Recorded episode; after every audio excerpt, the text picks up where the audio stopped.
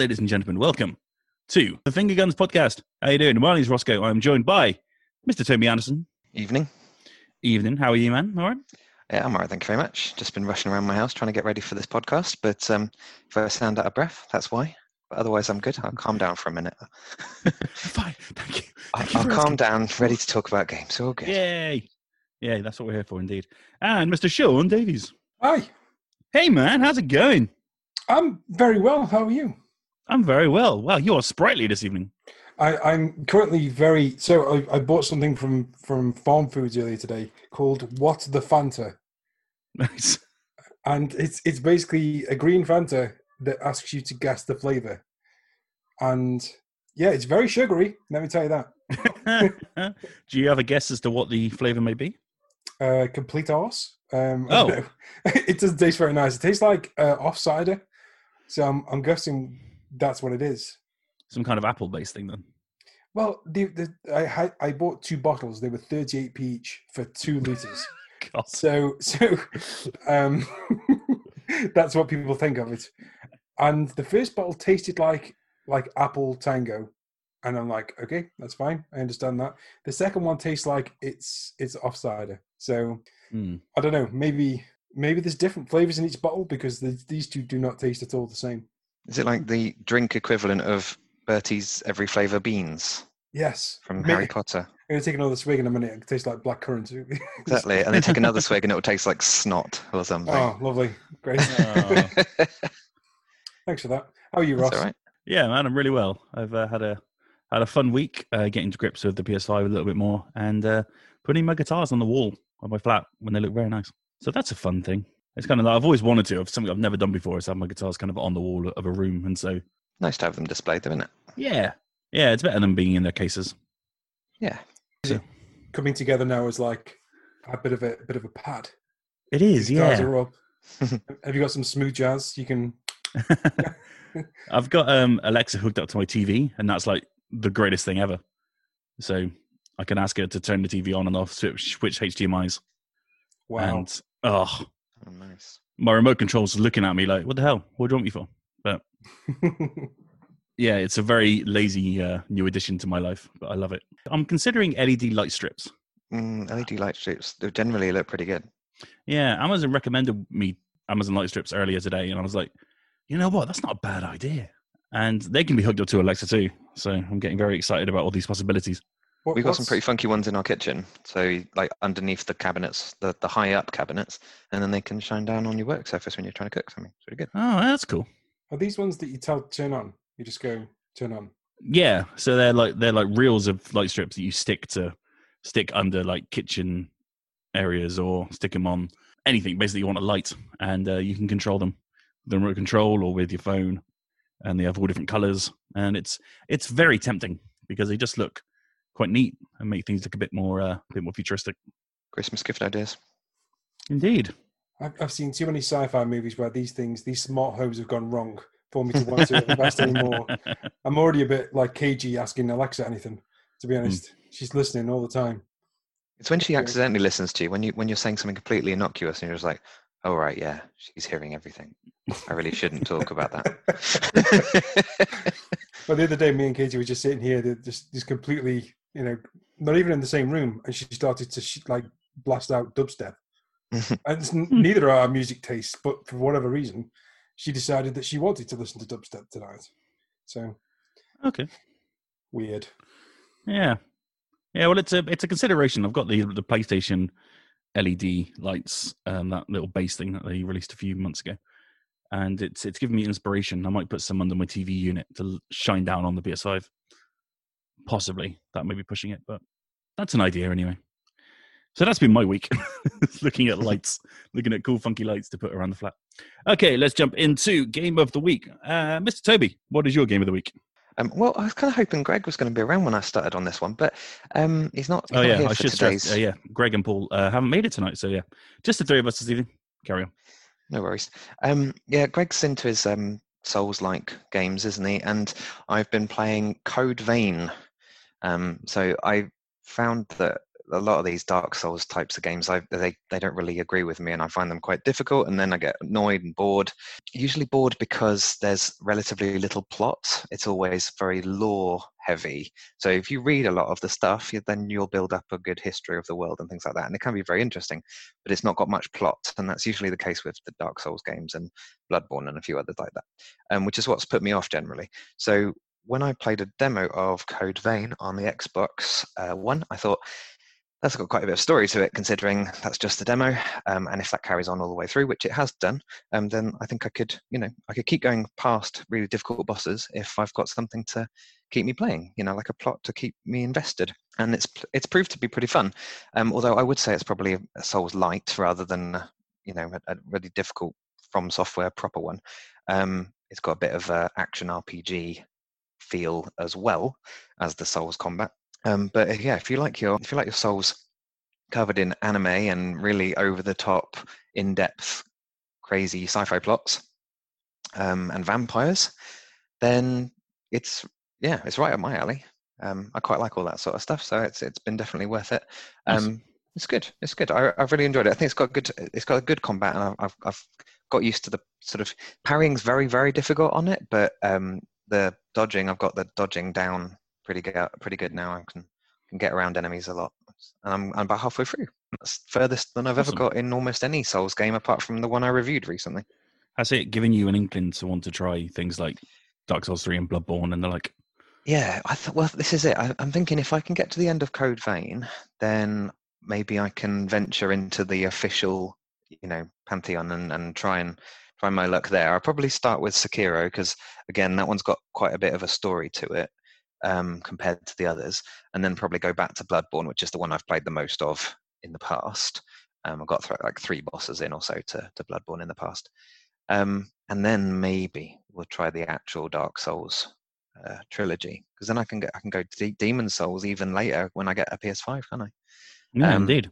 So yeah, yeah, I'll I'll I'll try. I'll see how far I get into this Dark Souls like universe before I'm suddenly going, you know what I really need? I need something like Crash Bandicoot.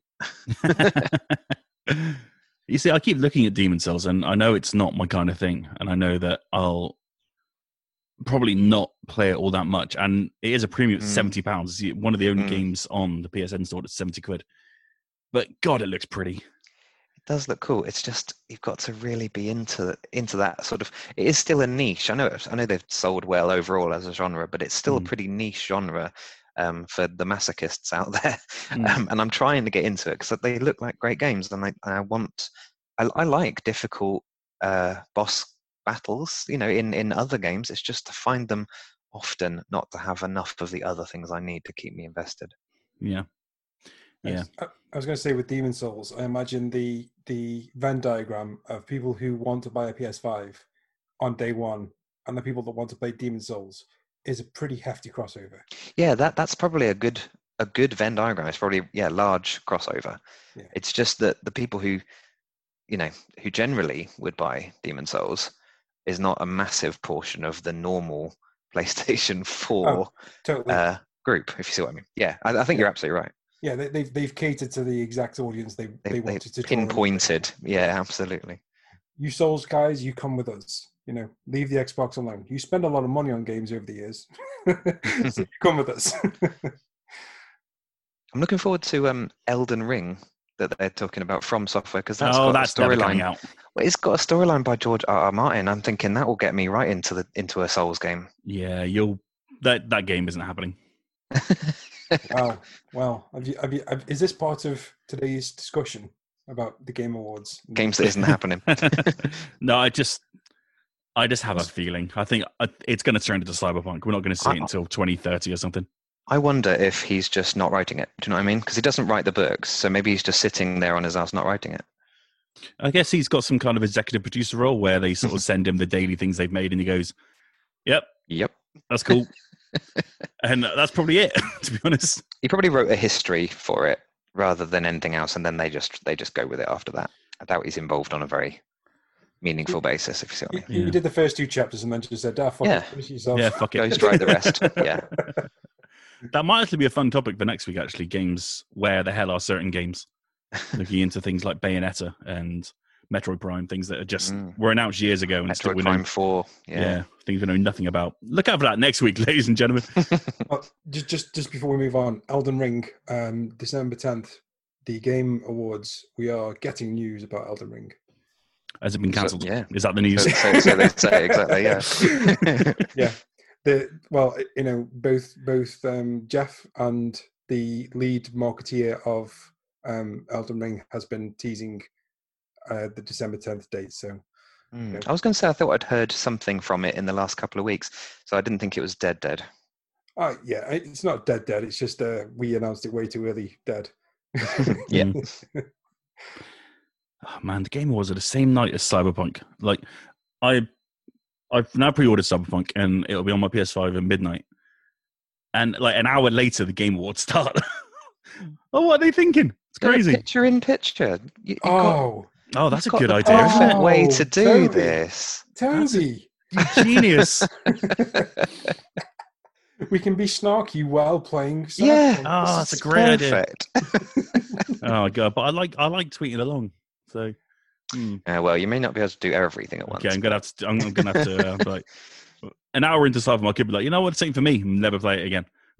but Yeah. fingers crossed that doesn't happen. Uh, right, Mr. Sean Davies. Wow, we went off on tangent there, didn't we? Uh, what's your game of the week? Uh, my game of the week, I, I'd like to take, talk about Ponpu, but I can't because uh, the embargo is not up. Uh, but read the review on Wednesday. And I'd also like to talk about Sam and Max Save the World, but I can't because the embargo is not up until Wednesday. So read my review then. What I will talk about is Poker Club on the PS5.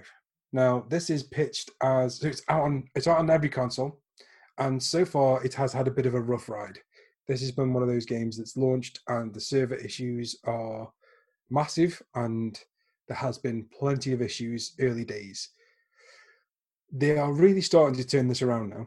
Um, early days, it was very difficult to get a game. When you did get a game, basically the people on the table would be translucent, uh, and sometimes you wouldn't be able to see who else is on the table. It's now getting to a point where it's it's actually turning into a very immersive, good poker game, and I know that's something that you know will turn a lot of people off. But a, a good a good poker game is a good poker game, and if you're into poker, this is a pretty good one. Uh, basically, it's a it's a 3D table sat in a 3D bar with like an ambience and a bit of music in the background. Ambience, ambience. There you go. Ambiance. Ambience. Ambiance. Ambience. I was going to say you need a bit of a French accent. Perfect. Yeah, that's it. Ambiance. um, and you play you play poker, and there's very various different modes. There's like a single player career where you you play alongside bots and other players in order to complete uh, tasks like win ten hands, eliminate X number of players, that kind of thing. And then there's just a cash table and tournaments you can join up to. It's it started to come into its own, and you'll probably see reviews out there that are saying, "Oh, it's it's crap." And I have seen one review that was like, "The servers are broken." And unfortunately, yeah, at the time they were, but then now it's it's progressed on quite a bit from from there. I've been playing as much as I possibly can in my spare time between you know Miles Morales and Sackboy and all the rest of the PS5 games. I, I'm really enjoying it now. Um, it, it still has the occasional moment when it, it goes hiccup and uh, you know everyone gets booted from the table, but you know as as poker games go, it's probably the best one I've played. It's it's uh, deceptively engrossing. I, I find myself looking at 3D models which can't can't give me any tells. You know, it's not as if that's a map of a human's face who's just you know got a pocket pair of aces and trying trying not to look excited about it. But you can do like little animations with your hands if you wanted to. So you can like right click and do um, face facial animations, which is like a, a surefire way of throwing somebody off. This one guy was I, he went all in and I called him and he went yay! And I was like oh shit I've got him out here. And I got him out. Got four of a kind and he got three of a kind and he was so pissed. Got a message on PSN and everything. Um, but um, yeah if you, if you fancy a game I'm going to try and set up a poker club four finger guns on there. But you have to earn a million chips and I'm up to half a million right now so um, we'll see uh, but yeah Hmm. it, it's worth a look if you got if you like poker come and give me a game it's made by Vufu, isn't it? uh, Ripstone Ripstone published it. Did they make it as well? I believe so yeah Okay, cool. Ripstone, like I know them as Pure Pool and Pure Hold'em, and that Yeah. Pure Pool was fantastic. So yeah, they have they have pedigree in that team, Yeah, and uh, it looks very pretty as well. Poker Club.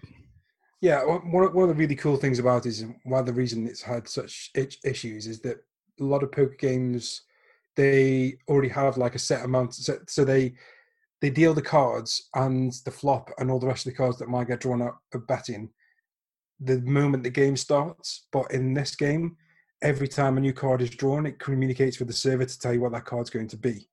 So that way you can't get cheaters. Oh, interesting. So you know, in, in other games, you can get people that can get like hacks, and they can basically say, "Okay, well, I know the next three cards that are coming out. I'm not going to play because I, w- I won't get anything with them." Um, so it's it's very smart, and uh, I'm I'm entertained so far. Um, but yeah, it's it's pretty cool. Cool. What about your game of the week? Well, I was going to talk Miles Morales because I platinumed it this week. And before I start, fuck New Game Plus Platinum trophy getting. Agreed. That is bang out of order, Insomniac. Yes, of course, I loved your game and I was happy to play through it again, but that's not the point. Just no, no more. Beat the game on New Game Plus for the Platinum. Not, not happy with that. But what it did make me do is realize, huh, the story is only about seven hours long, and I beat it in, I beat it in two nights. Just story, no side quests, no eh, crimes or anything. Just went straight through, and yeah, I managed to beat it fairly quickly. So the new game plus wasn't as awful as it could have been, but yeah, no, not happy with that. But yeah, platinum's done, huzzah! But I think the game I want to talk about is Spirit of the North because it had a PS5 update this week, and I was lucky enough to review the game. Uh, we got a code sent through, so thank you very much for that. And it's just not as good as it thinks it is. It has this real cockiness about it, and I don't know what it. I don't know how to explain it really, but there's something about this game that thinks it's this majestic, slow burn, and it's just not. it's just not. And I really like slow, methodical games. I love Firewatch. I love What Remains of Edith Finch and Everybody's Gone to the Rapture, things like that from the last gen that I absolutely adored. And Spirit of the North has those elements, but it's just not as exciting. And there's no real story to kind of hang on to as you're going through these slow moments, trying to uncover different things. Edith Finch has that in a sense that you want to uncover what happens next because the story is so fascinating the way it builds. But yeah, Spirit of the North, I mean, I think probably Toby can attest to this too. It's just, it's a beautiful game. The upgrade to PS5 has been fantastic, like 4K, 60 frames per second, very pretty. But there's just not much under the uh, the style of it. Yeah, I, I I did enjoy it, but not enough to go back for any reason after I'd finished. It was it was it, it took you through a you know five five hours or so, didn't it? And that was about it. And there was some some pretty hairy sort of platforming. Um, it, it doesn't respond well. Um, so the platforming parts are not really good enough platforming to to to warrant including them. And then yeah, you're just sort of going from shrine to shrine, sort of slowly getting towards the smoke at the end, and that's kind of it. It's it sort of thinks it's journey and it's not, and it sort of thinks it's one of those types, but it's it's not quite as good. I'm afraid it's it's sort of you know it's trying to be in that genre, but it's just not. Um, Did either of you play the first tree? Nope. Nope. It's it's a very similar game, but I'm I'm, I'm guessing that um, it's it's what this um, this game tried to be, because there's a very strong narrative there, and you play as a fox going through wilderness, looking for Mm. its its children. That's cool. The difference is that's got a narrative. well, immediately you're just saying looking for children. That's more than this has. Yeah. Yeah, Oh, okay. yeah. I mean, there's no there's no real story to speak You're, of. you're presented with a smoke trail in the distance, Hmm. and that's it. You and you assume you need to get there. It's really not giving you much more than that. Yeah, there's very little to cling on to, and yes, you can beat it in an afternoon, but it's. I only did it for the purposes of review, which you can read now on fingerguns.net. But yeah, it's not it's not great, which is a shame because it's uh, it stands out as one of the weaker PS5 launch titles, I think, or launch window titles. And uh, it's a shame because on the surface, it's beautiful and it makes you intrigued to want to play it. Um, as Toby probably was when he reviewed it the first time around. Hmm. Um, the the visual aesthetic of it makes you go, "Oh, that's interesting. I'll check that out." Uh, but yeah, there's nothing under the hood. Style over substance, as they say. That's uh, Spirit of the North. So yeah, about Spirit of the North. Everything else, uh, oh god no. I, I need. To, I haven't started Bugsnax yet, man. I need to start Bugsnax. Kids Oh, looking at me, and I'm like, oh god, I really want to play you, but I also don't. I don't know what to do. My kids are absolutely obsessed with Bugsnax now. Oh, good. That's good. It's That's who should be obsessed with it, isn't it? Really? It, it is, but I mean, some of it's like, you know, like when you watch a cartoon and there's an adult adult themed joke that the kid doesn't get, but you do. There's loads of them in it, Okay. and and within thirty seconds is a lesbian couple, and I was just like, this game is gay as hell. Yes. yeah, but my kids, all, all they do is keep going out and finding new bugs and then turning everybody into that snack.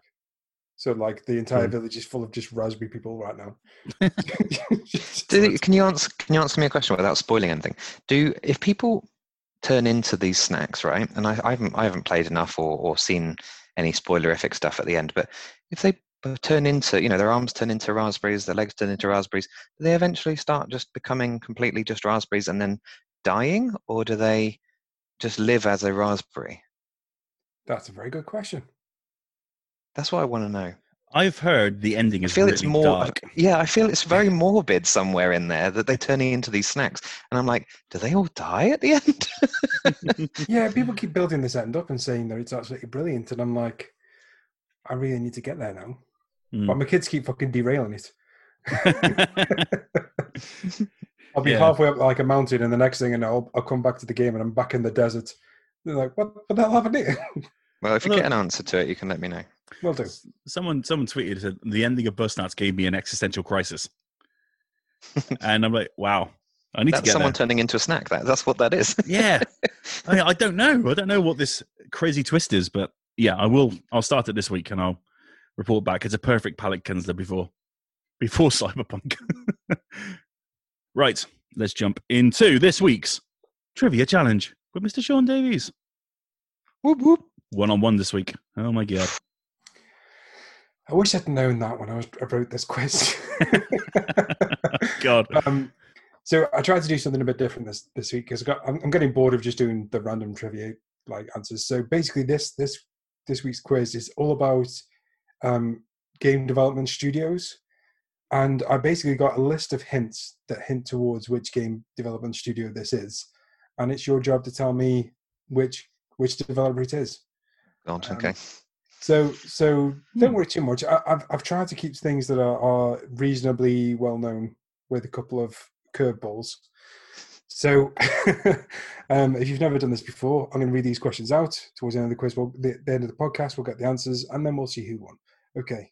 Have you got a pen, paper, Slack, Google? Yep. No, All those. Got the pen and paper. okay. Question one. Uh, this studio was formed in 2004 in California by Kevin Bruner, Dan Connors, and Troy Molander, and they developed a game called Sam and Max Save the World. Wait a minute. I've heard of that game.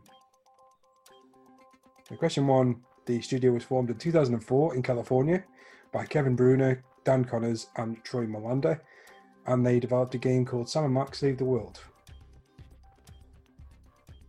Okay. Question two.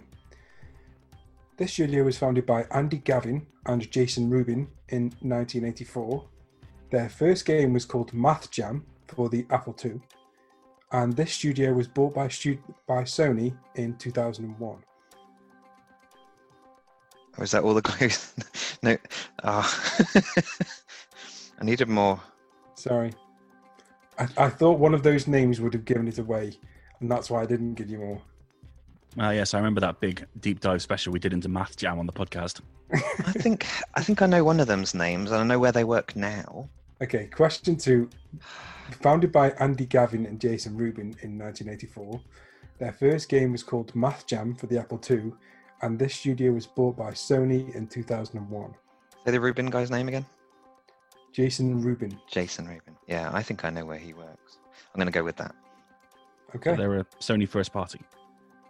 Yeah, that's what I'm going for. This studio was bought by Sony in 2001. God, there's so many. the one I'm thinking of is at, is at least a first party studio, I think. Okay, I'm just going to pick one at random. Okay, question three. Formed in 2006 by Jenova Chen and Kellee Santiago, This studio released their first game in 2006 called Flow, which was a PlayStation console and PC exclusive.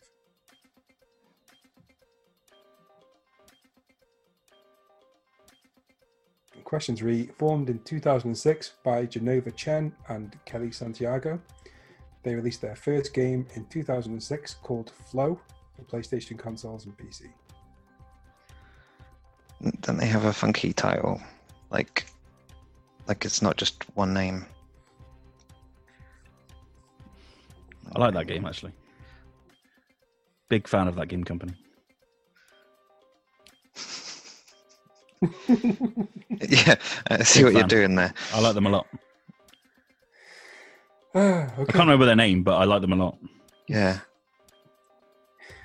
Okay, question four. Uh, this studio was founded in 1994 by Ted Prince. Uh, it was originally called Xtreme Software, but was re- renamed a year after the company was started. Uh, they developed the games Fuse, which was released in 2013, Song of the Deep, which was released in 2016, and a VR exclusive game called Stormland in 2019.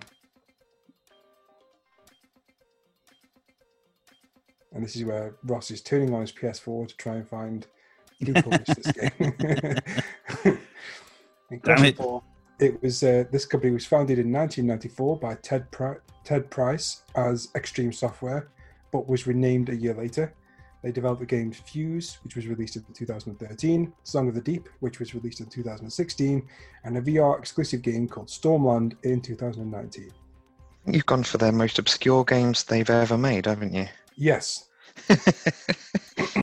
Because I can remember who did Fuse, and I can remember a lot of other games by that company. Any, any other game would have given it away. Yeah. Question five. Founded by Tam- Tameem Antoniades, Nina Christensen, and Mike Ball in March 2000, this company operated under the name Just Add Monsters. It was acquired by Argonaut Games soon after its founding, but shortly after being bought, Argonaut were liquidated and this company purchased itself from the administrators. They developed Heavenly Sword with Sony and Enslaved Odyssey of the West with Namco Bandai. Oh, I know who it is. That was the. I, I played Enslaved like crazy. Good man. Good that, game. wa- that was a bloody question and a half. Jesus. Yeah. Um, I'm sorry. I was, Repeat that. well, so question five, founded by Tameem Antoniades, Nina Christensen, and Mike Bo- Ball in March 2000. This company operated under the name Just Add Monsters. It was acquired by Argonaut Games soon after its founding, but shortly after being bought, Argonaut was liquidated, and this company purchased itself from its administrators. They developed Heavenly Sword with Sony and Enslaved Odyssey of the West with Namco Bandai. That is the longest question I've written down, so Mm. Hmm. Congratulations. Ah, Jesus. Didn't think that for question three at all, did I? Um, okay. Question six. This company originated as a mod team for Half Life 2, and they were based out of the University of Portsmouth, and they started in 2007. This team is named after one of American philosophers John Searle's thought experiments. And this studio was acquired by Sumo Digital in 2018.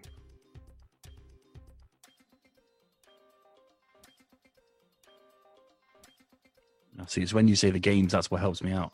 Yeah. Same. And now there's no games. Although they Okay. worked on a on a mod for Half Life. Was that the Black Mesa mod? I'm not going to tell you which mod because because the name of the mod is the name of their first game. Well, I wonder if I Mm. gave it away then. Maybe not. Maybe I got it completely wrong. Uh, I, I tell you any of their games and you know who it is instantly. mm, Okay, do you want to try one?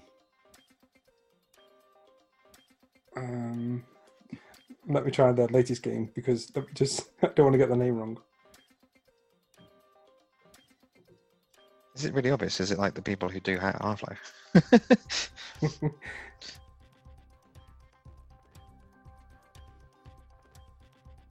Right, their latest game is called Little Orpheus.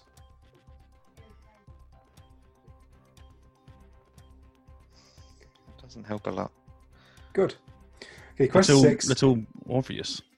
Little Orpheus. So, question six the company originated as a mod team for Half Life 2 based at the University of Portsmouth in 2007. The team is named after one of American philosophers John Searle's thought experiments. And this studio was acquired by Sumo Digital in 2018, and their latest game is called Little Orpheus. I think that one stumped us both. Okay, no, never mind. Moving on. Okay, uh, question seven. This London based company was founded by Simon Bennett, Tom Hegarty, and John Bib- Ribbins in 2008. They developed a skateboard game that won the BAFTA Award for Best Sport Game in 2015, and they would urge you to vote Bunny Lord.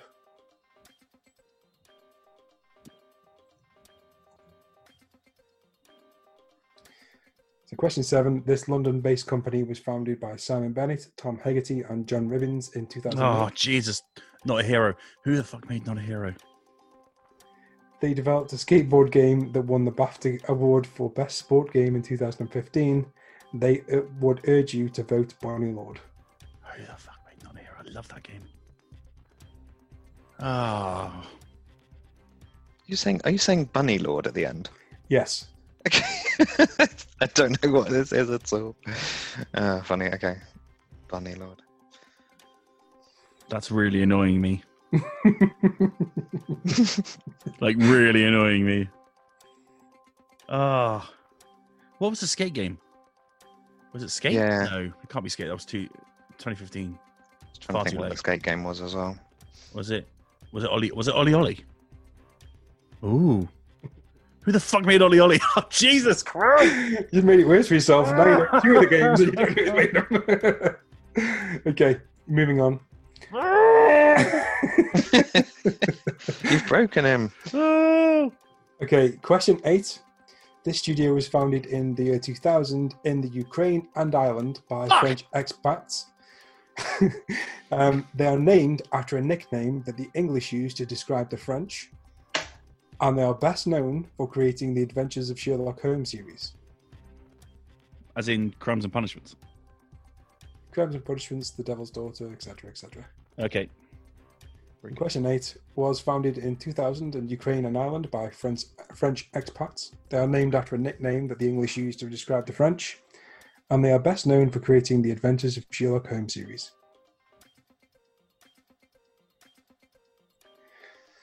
I think we talked about them the other uh, on our previous podcast when we were talking about that other game that Yes. had all the studio trouble. Yes. Oh, Question I'm, nine. I'm furious with you, by the way, Why? because I can't get that damn. sp- I can't get that damn studio. I'm going to be thinking about it the entire podcast. Okay, Uh, right. I'm not going to give you a hint. I know. Don't. Don't. I'll Okay. figure it out. Hopefully. Question nine. Um, this studio is based in Warsaw, Poland. It's a developer and a publisher. It was formed by members of both CD Projekt and Metropolis Software, and they developed a game called Frostpunk and published Children of Morta. which is a great game. Agreed.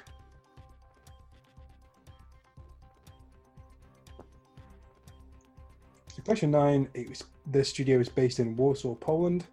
Was formed by members of both CD Projekt Red, uh, sorry, sorry, CD Projekt and Metropolis Software, and they developed a game called Frostpunk and published a game called Children of Morta.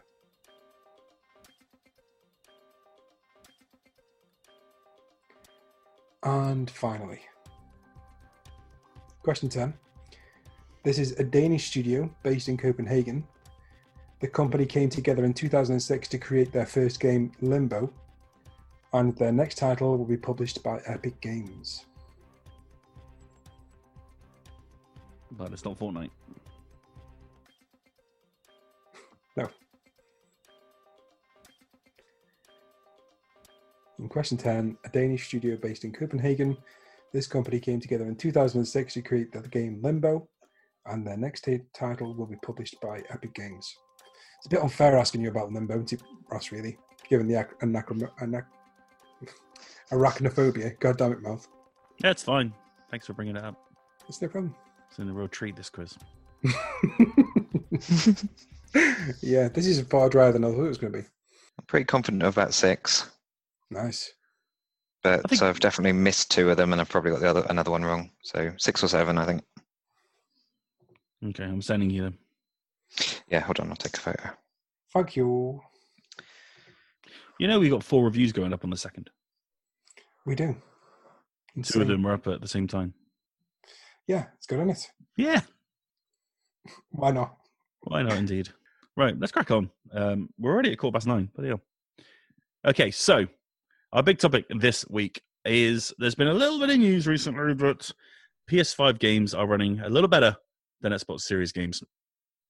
There's been a bit of news circulating that games like Assassin's Creed Valhalla, excuse me, are running slightly better on PS5, even though the Series X has got the better specs. Now, Microsoft have acknowledged this, and they've been talking about it. So I'm going to go, just go into it very quickly, and then we can discuss. So, Digital Foundry, those very, very, very clever people, uh, were discussing uh, Assassin's Creed Valhalla. They, Assassin's Creed Valhalla. They said the key takeaway is that PS5 is much closer to the 60 frames target more of the time, while Xbox Series X can struggle. Devil May Cry 5, they said, in terms of correlating on paper specs to the actual experience, PS5 is either punching above its weight or Series X isn't delivering on its full potential. So there's there is a little bit of background to this, and it's appeared that Microsoft is working with developers to resolve these issues. Now, following this, Ubisoft dropped a update for Valhalla, which seemingly makes it look a little better on Xbox Series X, even though the PS5 version has apparently been downgraded. Now, I kind of put this down to just Twitter being Twitter, saying the PS5 version looks less than that. But Digital Foundry did a test, and apparently the PS5 version is now no longer working up to where it was before the update, which is very interesting. Now, Mr. Sean Davies, is there anything here to be suspicious of? And why do you think these games are running a little better on, or I'm saying saying air quotes, but underpowered software, So I- hardware, I should say. Sorry. this this is pure speculation, um, but I I believe there is there is a reason why some of the Xbox Series games are running a little worse than what you find on PlayStation. That's because, and and you'll see that some of the uh, next gen ports and the boost mode and the improved improved graphics that are coming in the future, it will run better on the Xbox One because purely because Sony's architecture require an entire different build than the last gen version. So if you look at um, Star Wars Squadrons, for example, Star Wars Squadrons is going to get a bit of a visual enhancement on PS5 when the PS5 version lands, but the Xbox Series X version will be 4K at 60 frames per second and will have all the ray tracing and all the rest of the gubbins included. That's because um, the developers saw that basically to upgrade your Xbox One game, you are allowed to do a patch. And that game was already developed with the Xbox Series and the PS5 in mind. But for the PS5, you have to release an entire new version, and they don't really want to do that. They just want to make the PS4 version as good as it can be on the PS5 and call it the PS5 version. I get the feeling that a lot of Xbox One games that you find have been labeled as Xbox Series X games currently won't run to the maximum of the Xbox Series X power because it's still an Xbox One game, but with a patch on top. Whereas the PS5 version is a different build than the PS4 version. And it's obviously going to be better optimized for the hardware because of that. I think that's where we're at right now. That's pure speculation on my part, but that's what I'm seeing from developers saying, you know, basically, if you want to release a PS4 and a PS5 version, they have to be different builds. And um, I think PS5 players will already know that because when you go to download a game, it will tell you one or the other. There's no smart delivery system that says, okay, you've put an Xbox One game into my Xbox Series X. I'm going to download the Xbox Series X patch on top. It's not that way. You download a PS5 game, um, or you PS, or you play a PS4 game on your PS5. Um, it's it's an interesting situation. I don't think it will be long until either parity is achieved. People are crying foul about this Ubisoft patch for Assassin's Creed. Um, we all know that Assassin's Creed uh, Valhalla had the marketing rights with Ubisoft, and people have been speculating that basically Ubisoft have said you can't. Sorry, Microsoft have said you can't have a game that was marketed to be best on Xbox Series X being best on, on PS5. It's not it's not possible. That you know, we paid you to to say it's going to be best on Xbox Series X, and that's not the case. And people are crying foul to say that it's been downgraded. I don't think that's the I don't think that's the case. I think that this has happened numerous times over the last generation where um, you know you did get you know Assassin's Creed Origins was good on release date and then they released a patch to fix some things and the framework got a bit worse. I think it's just I think it's just a, a collateral damage to the to patch that's been released. I don't think Ubisoft have purposely made the PS5 version worse. And from what I've seen, it's the the downgrade as as, as uh, that has been described is virtually nothing. You know, it's it's not even worth writing home about. You know, the only people that notice are Digital Foundry. You know, and this this one guy on, on YouTube who's crying foul. I don't think it's as much of a bigger deal as people are making out, and I don't think it's been done on purpose. I just think it's the way that the, the games have been developed and that the, the patches that have been released. Uh, you know, the PS5 patch might have been running at a at a different um, uh, different builds than the Xbox Series One, and you know, there's different things that go into both. It could be anything. I don't think there's anything to be foul about, and if there is, I mean, that's that's really shitty of Microsoft. And I don't mm. think that's the case. But if it is, then fuck Microsoft. yeah, I mean, on the surface, it's very petty differences, isn't it? I mean, I'm sure I don't have Valhalla yet, but I'm sure it's looking just as amazing on PS5 as it is on PS on Xbox Series X. Yeah, I mean N4G even like this. This was the hottest story on N4G for two days. And first, it was the PS5 version of uh, Valhalla has been downgraded. Everyone going, Microsoft have written them a big check to make to downgrade the PS5 version. This is unfair. And the next day was actually the downgrade isn't really a downgrade. it's it's there's a bit of a difference, but it's not a massive one. And everyone's going, oh, I bet everyone's they said that the Microsoft was paying and was acting a bit weird now. Hey, yeah, yeah, yeah. It's all kicking off. Are they all from Liverpool? Apparently. Okay. no one else uses them, fortunately, apparently. just just Liverpudlians. Interesting. Uh, well, The Verge said, uh, the website The Verge, of course, uh, said Microsoft lagged behind Sony pre-launch in terms of developer support, and that PS5 dev kits were made available long before Xbox Series X dev kits were distributed. The suggestion is the situation will be different six months to a year down the line as developers get to grips with the new consoles. That's not an excuse, is it? Really? Um, no, I mean, and what I have heard from developers is that the tools um, for the PS5, so you know the ICE team that basically have this development team in in house that do tools for developments. They the PS5 version of the the dev tools are sublime.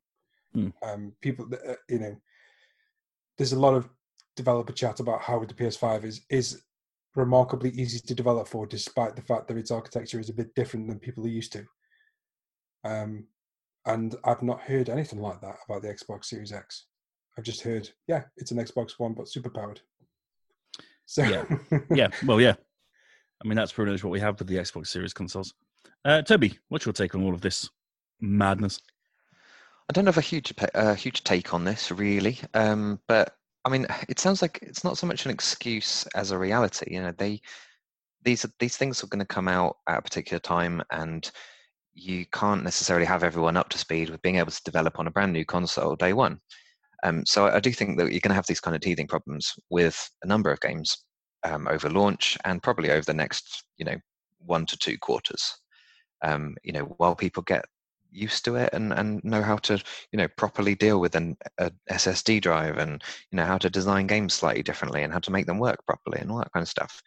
I think it's I think the most interesting bit is maybe not Valhalla and such, but just how Microsoft have had to change their marketing. So um, where they've been claiming that they were the most powerful console for, you know, we've been seeing that for months up to release. It's suddenly not like that. It's not. It's not really being shown very often that that um, the most powerful console, etc. They've been saying that PlayStation Five, you know, is actually able to run a number of games better than the than the uh, Series X. So they've sort of gone back a little bit on that um, on that marketing. Had to backtrack their their uh, their spiel a bit, which I think is interesting.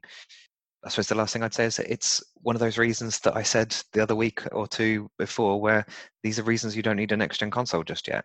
These the, these games are exactly like Sean says, they are PS4 games with a patch on top, or they have been, you know, enhanced a little bit to do a few new things that, um, you know, like haptic feedback or whatever. There's not any fundamental structural difference to these games apart from a few little bits of graphical tweaking, um, you know, frame rates and such. That's it. So you don't really need the the different console to do it. And I know you both have got a new uh, new console, and I'm jealous. I want one. The point is just that you don't need it. You can want it, and you can get it, and you'll get all these extra stuff on top. But yeah, this just is it's just a symptom, I think, of um of that same issue that um they've they've these games we're all talking about as next gen games are not next gen games. Sounds exactly like someone who hasn't got a PS5 would say. Yeah. I think I think I am a little biased, but you know. Mm. yeah, uh, you know, very had PS5s today. Really? Yeah, and basically no one knew until they were all sold out. Yeah. And then they very realized that they overpromised and cancelled all the orders. Really? Yeah, so this mess is just continuing. It's just going on and on and on. God, they um, Sony have been saying that there's going to be PS5 stock before Christmas um, in loads of places. But I suppose that'll segue yeah. into our next topic. Lovely Maybe segue, Toby. Lovely, lovely segue into our next story, which is the Xbox and PlayStation 5, despite all of this very nerdy Digital Foundry S nonsense, have had each of them their biggest game console launches ever, which is absolutely insane, especially this year. Uh, this week, Sony went out and tweeted we want to thank gamers everywhere for making the PS5 launch our biggest console launch ever. Demand for PS5 is unprecedented, so we want to confirm that more PS5 inventory will be coming to retailers before the end of the year. Please stay in touch with your local retailers, which is what they tweeted on November 25th. Now, of course, that means nothing because 100,000 people were in the queue for Currys to get one and nobody got one. So it's, you know, you can take that with a pinch of salt. But what it does mean is that PlayStation have absolutely smashed the release of the console of course, we know that not everyone that wants one has got one, like Toby. But what it does mean is that games are in a very healthy shape, especially with the Xbox selling as well and having Xbox having their biggest ever launch in Japan, which is fantastic news for Microsoft, who have struggled in that region for a long, long time. And, you know, as fans of the industry, we hear all the time that games, the industry is failing and that disc sales are going down and console sales are going to go down eventually and we're going to all move to streaming. But that doesn't seem like it's going to happen anytime soon. And it seems like outsiders really want to see the industry crash again for whatever reason. Uh, tell me why is that? Why do people not think that the video game industry has legs and is going to be sustainable when we see numbers like this jeez i i can't i can't quite fathom why people want that to be the case. I mean, th- these great big industries like the um, like the film industry as well, where you you know put these massive budgets into things, and then you know they they've got to sell a certain number, otherwise they you know they, these companies can crash and burn based on you know their big blockbusters versus the little games and things that keep them af- that keep them afloat. It's it's a system that you know it can kill off companies. We've seen it happen. So maybe it's just something that's a, a, symptom again of something that you know people sort of want to see that kind of thing fail they want to see um, you know big companies big giants and and and media companies fall because um, it's kind of fun you know if you're a troll to see that kind of thing happen um, whereas if you're a fan of the you know the company itself, you don't want to see them go down. I mean, I'm I'm, I'm mortified that um, Square Enix has sold so badly with um, Avengers because I love Square Enix's other products. Um, I just haven't bought Avengers. I feel like I've betrayed them to a certain extent um, because you know I want them to release as many Final Fantasies as they can keep making Final Fantasy. I mean, I mean, you say that, but you've talked a lot of shit about Avengers on this podcast. I have, I have, and I don't want Avengers. um, but God, Square Enix, anything else, just not exactly. Avengers. Why did you go there? You know, I I, I quite like your other output.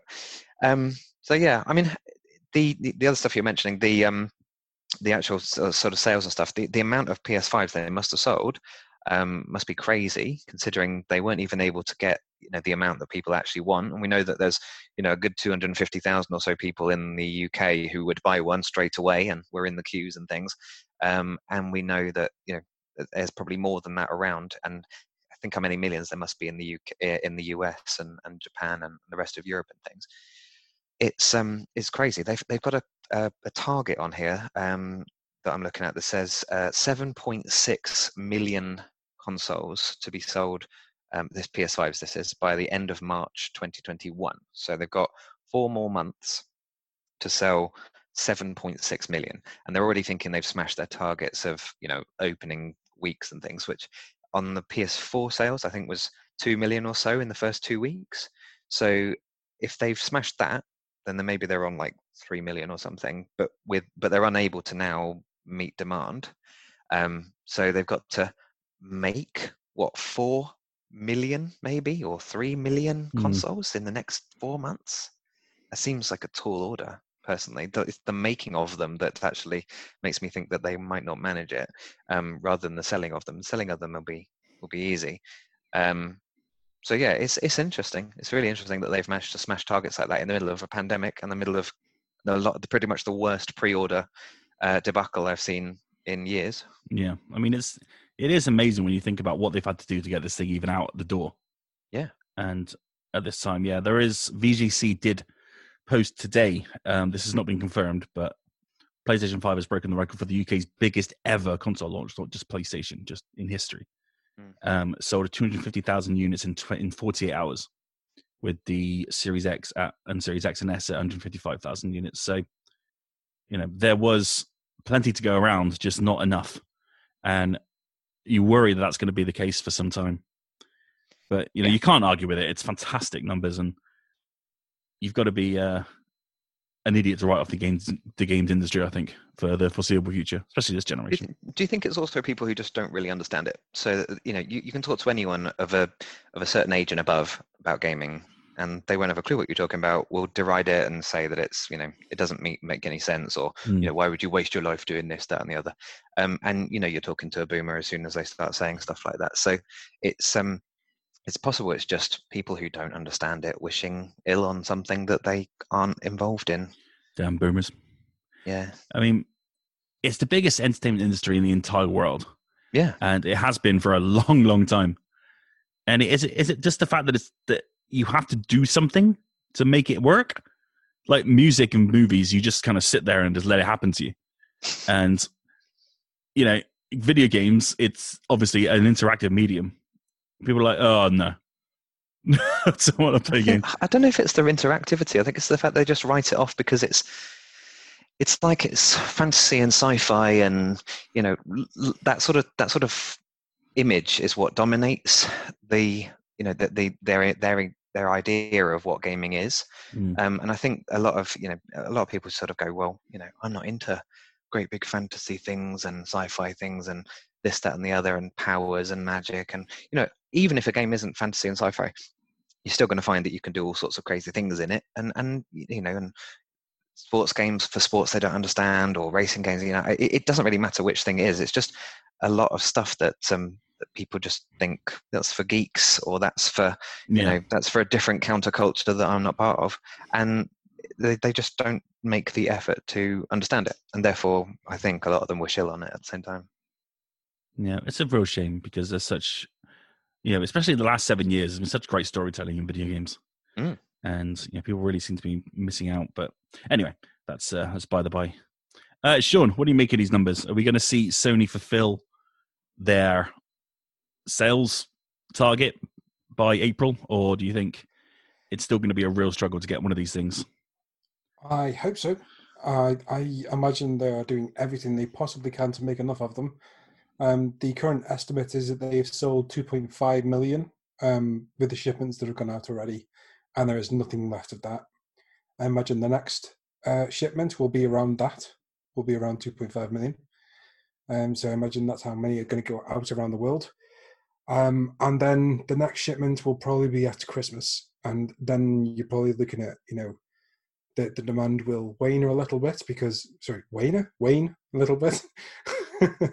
And um you know people will, will not want it to put under a christmas tree so much. So the, there's a possibility they're going to hit that amount. I imagine they've they've estimated pretty much bang on what they're going to sell to be honest because they have got pretty good at estimating how many they're going to sell it's it's really interesting that um i saw a, a video today that um one of my somebody I follow on Twitter had posted up about the PS2 launch and how in France there was like um, there was brawls in the street um, over PlayStations. There was a couple of hundreds in each store, and there was queues of thousands outside, and they were fighting and, and scrapping just to try and get hold of a PlayStation Two. I'm thinking to myself, yeah, that's where we're at with the PlayStation Five. That's where we're at with the Xbox Series S and X. Mm. You know, this this this isn't this isn't a, a, a, a declining industry. This is the same place it was 20 years ago, and it's really exciting. Yeah, I'm so Yeah, man. happy for it. Yeah, it's just great. It's just it, it's awesome to see. I mean, with the the pre-order issue, we went into it a little bit last week, but it's it's just continuing to happen, and it probably will now until early next year. Phil Spencer was talking this week about different ways to secure a console rather than just trying to go onto broken websites. Mhm. Saying we've had real discussions internally about should I be able to reserve my slot? I'll put some money down. I know my machine's getting built January 20th and I'll get it on February 1st. We have customers that would do that today. And he's right. You know, if it was a guaranteed thing, you could say Toby could go on the PS, PS5 website now and say, right, here's a deposit for a console. When it's ready, whenever it is, just send it out to me. And instead of trying to jump over queues and trying to get one down, is there a better system than what we have now? I'm not. I don't suggest we have any idea what that could be, but I mean, there has to be, doesn't there? After the pre-order system fucked up so badly this year, do you think Sony and Microsoft are in a position to say, right, we need to maybe come together and work this out because it's a it's an absolute nightmare? Yeah, I, I think the problem is that the current stock levels at each one of these websites could not be updated as quick enough to match the amount that they were selling and the number of people that were sitting in those queues. I imagine that if we were to go to a place where they, they could buy a console direct from the manu- manufacturer, which would be Microsoft and Sony, I imagine both Microsoft and Sony would quite like that because they're getting maximum profits out of their console. And basically to be able to say, okay, here's a deposit of twenty pounds. Mine will be coming in March. You know, if you know that for sure, and Microsoft and Sony can measure their stock levels and and their manufacturing lines to be able to say that for definite, then I imagine a lot of people would go for that. But the the effect of that is that you're basically killing off the high street. And I'm not sure Sony and Microsoft are, want to do that just yet. I know they are very keen on having their their brick their their digital stores, you know, front and center, and getting everyone through digital. But if you do kill off the the, the brick and mortar stores, you are basically you know culling uh one of the biggest way that people buy consoles in any traditional year. Obviously, this year is completely fucked. This year is an anom- anomaly. No one bought a console in the way that they would probably would like to this year. But it's surprising the um, a number of people that were still getting in contact with Game and saying, "Do I come to you to pick up your the console this year?" Because I ordered in store. And you know, to do that, you would basically remove the need for game. Um, obviously, Gamestation's gone. You know, Argos's game section would disappear. Um, Smyths Toys would disappear. You know, all these gaming sections would just disappear because there's no need for them. Can they can they continue alongside them though? I mean, th- if this was specifically just for pre-orders, once they've caught up with that chain, then they they can start to supply these stores more regularly. Yeah, and- eventually, yeah, you are going to do that. But the problem is, would you say to customers, "You give me twenty pounds, and you can have one in March," um, and then people will come in and go, "Yeah, okay, March is sold out, but I'll take one in April. Okay, I'll take one in May. I'll take one in June." And eventually, you've got nothing for the store shelves. You know, Microsoft. they- I don't think they trust themselves to be able to just say, "Yeah, order direct from us," because there are companies that do that, and they have absolutely no presence in stores. Mm. Yeah, know- it's, it's a it's a tough one to crack, isn't it? This one because the system is obviously failing now. It's a system that we've had for years and years and years. All these these pre-order ones. I didn't pre-order a PS4. I went to Asda and I queued up at midnight and I got one, but that just wasn't possible this year. And there's there doesn't seem to be a way ahead that satisfies everyone. That isn't just dying on computers for an hour just trying to get in a queue. Yeah, I mean, the, if if retailers could actually, what what would be great is if the retailers could sort out their problems. You know, that's that's where the problems lie. You know, they they have a stock and they need to tell people, okay, there are 10,000 consoles that we have been allocated. There are currently 11,000 people in this queue. 1,000 of you are not going to get this console. If you are number 10,009, sure, hang in the queue just in case somebody cancels their order or doesn't go through with it. But also, you know, come on. They need to be more upfront with customers, and then the queue yeah. system needs to work. I think um, Game was close to that. So, you know, things like Currys and such obviously just imploded. But um, Game had a thing where you were queuing for, you know, you'd have like a, an hour's time frame that you were queuing for, um, and you wouldn't be in that queue unless they still had stock at the time. You know, it would it would kick you out of the queue if there was no stock left. I got to the end of the queue. I was allowed then half an hour to order, you know, along with however many other people had got to the end of the queue at that same moment which was probably going to be a couple of hundred people, but there was enough at the moment I got off the queue. I just then wasn't fast enough. Yeah. So it was it was kind of halfway to being the right sort of plan. So having that queue system and knowing that you you there was still stock while that queue was still happening, but then when you got there, it still had the same problem as all the other websites that everyone was just you know once they got in the, at the end of the queue there was a Scrabble like there's you know Black Friday sale Scrabble at the end. So it, it didn't work at the at the at the final hurdle. Hmm. I just I say that as well. It didn't work for me. um, it clearly worked for a few, a few, other people. Um, it didn't work for like hundred thousand other people. Yeah, this is the. See, the thing is as well that it, it worked the first time round. Do you know when pre-orders first opened? You know, but oh, but do you remember that it. though? Do you remember they they they dropped the PS5 showcase and they dropped the date and the price, and then Game opened their pre-orders at midnight before yeah. Sony kind of had gave gave them the green light to do it and it just went completely bonkers. Yes, but that wasn't that wasn't Sony's fault, was it? It wasn't, but it was again the retailer jumping the gun because Game went live, and so presumably every other website went, "Oh shit, they've gone live with their orders." So Amazon went live, and then Variant and Currys and all these people, and it's like, and Sony's just at the back going, uh, "Guys, hang on," you know, and it just there was this complete catastrophe. And then a little bit later on, with the second round of pre-orders, when which is when I got mine, you know that was a lot easier it was a lot more streamlined it was still busy and crazy in certain places but you know do you think re- retailers are to blame a little bit for this debacle oh for sure hmm.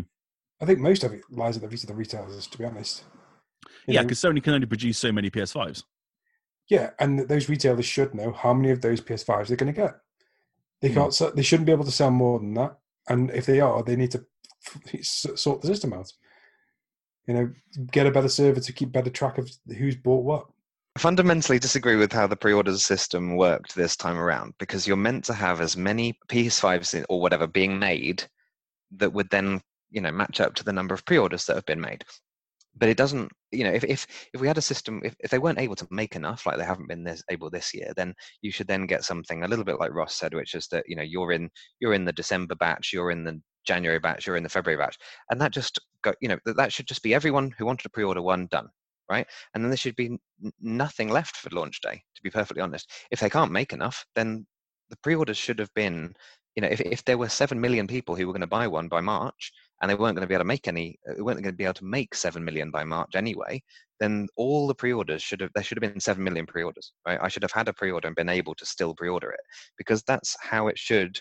That's what pre-ordering should mean but it hasn't meant that because they haven't been able to produce that many. So it, I I know you're saying it relies at the heart of the retailers, but if Sony know and have created a, a console that they cannot make fast enough for demand, that is then on Sony, not the retailers. Well, I mean, no, that's. I, I, see what you're saying, but the pre-order has not, not existed in those terms for decades. You know, if you pre-order a game, that doesn't mean that that game is getting delivered to the store earmarked for you. It's just getting delivered as part of a batch, and they know they're getting twenty. You know, it's but if they've but if they've ordered, uh, if they've had pre-orders for forty, they'll get forty in. Yes, well, they'll they'll get a lot more than that, obviously. Well, that's what I'm saying. If they if, if they've got pre-orders for seven million PS5s, then yeah. they need to get enough PS5s in, and they can't do that. Yeah, they would, and let's be honest, they were never going to meet the demand. They could make seven million, and they would they would sell out seven seven million. If they were to give out ten million before Christmas, they would all be gone. This is why I think the cycle is just going to carry on, um, until oh, they, the, the other thing we've not discussed here is that um, the eBay have uh, started clamping down on the scalpers. So they're they're Excellent. trying to start they're trying to stop the scalping from uh, from working. I- I wouldn't be able to go into much detail about how it works, but look it up. There's there's something afoot that eBay are trying to do. You know, the the, the, the scalpers, as I imagine they are making quite a lot of money from this. Um, but I get to the feeling that that a lot of the people that would buy a PlayStation Five for a grand, I think they've already whittled themselves out. I don't I don't think that there's many people going to be buying PS5s for a thousand pound anymore.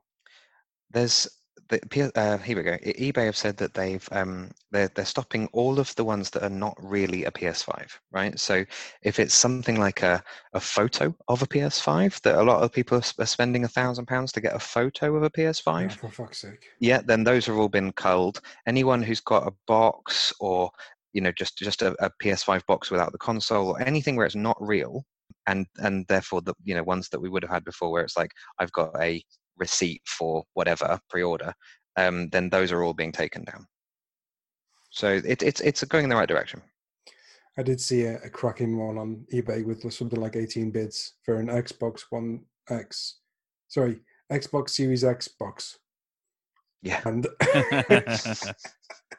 and there was lots and lots of people bidding on it, and I don't think any of them had read that listing quick.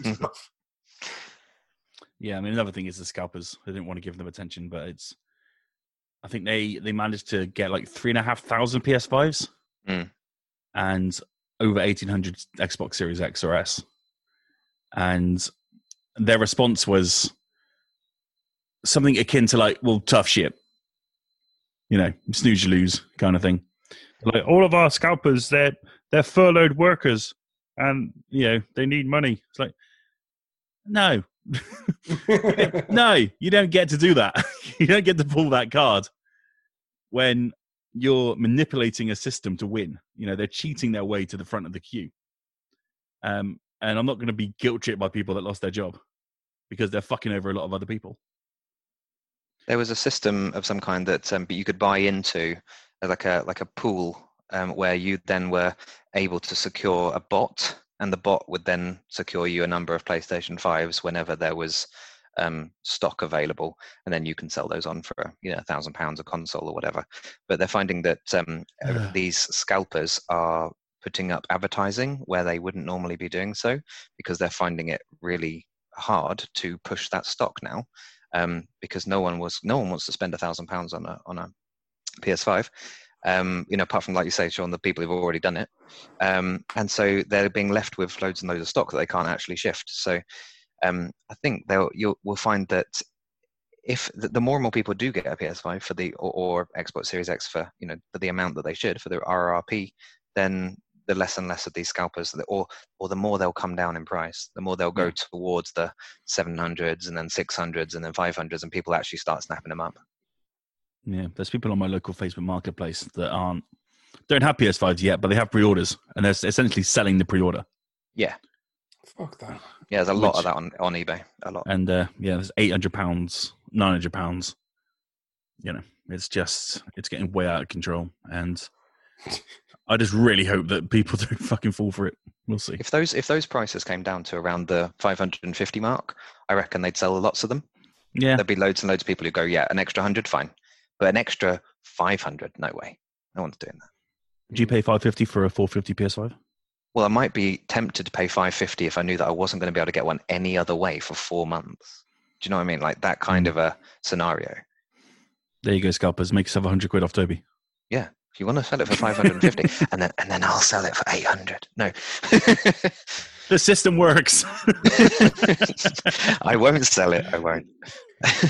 we we need to talk talk about this that like currently the internet is saying that the scalpers have all of the stock you know it's, the scalpers managed to get hold of huge numbers of stock and you know on on, on the face of it three and a half thousand ps5s is a lot but if they did ship and sell 2.5 million of them that's fuck all so you know i think maybe a lot of these stories are- have been have been blown out of proportion three and a half thousand but if they didn't do that, Toby might have a PS5 right now. Yeah, buggers.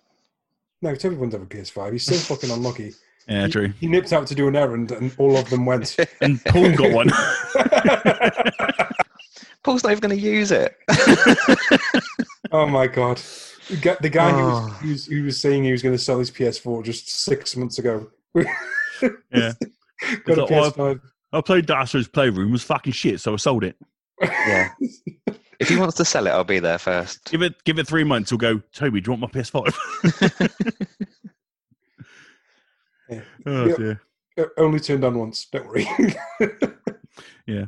Despite all this, PlayStation Five biggest ever console launch. I mean, that's a that's an incredible thing, and I really hope that if you're out there listening, wanting to get one, that you get one sooner rather than later. Just don't pay over the odds for one because it's just not worth it. I mean, it is worth it. Astro's Playroom is pretty awesome, but you know what I mean. It's not worth it. Uh, finally, um, a little bit of news uh, very quickly. HBO have greenlit a full season of the TV adaptation of The Last of Us. Now, there's no real information yet. We just know that there's a full series coming. Neil Druckmann is directly involved as a writer and executive producer, which is very, very cool. It's being made by PlayStation, PlayStation Productions, Word Games, and of course, Naughty Dog. Directly for HBO's uh, TV series, TV, assuming it's their TV and their streaming service.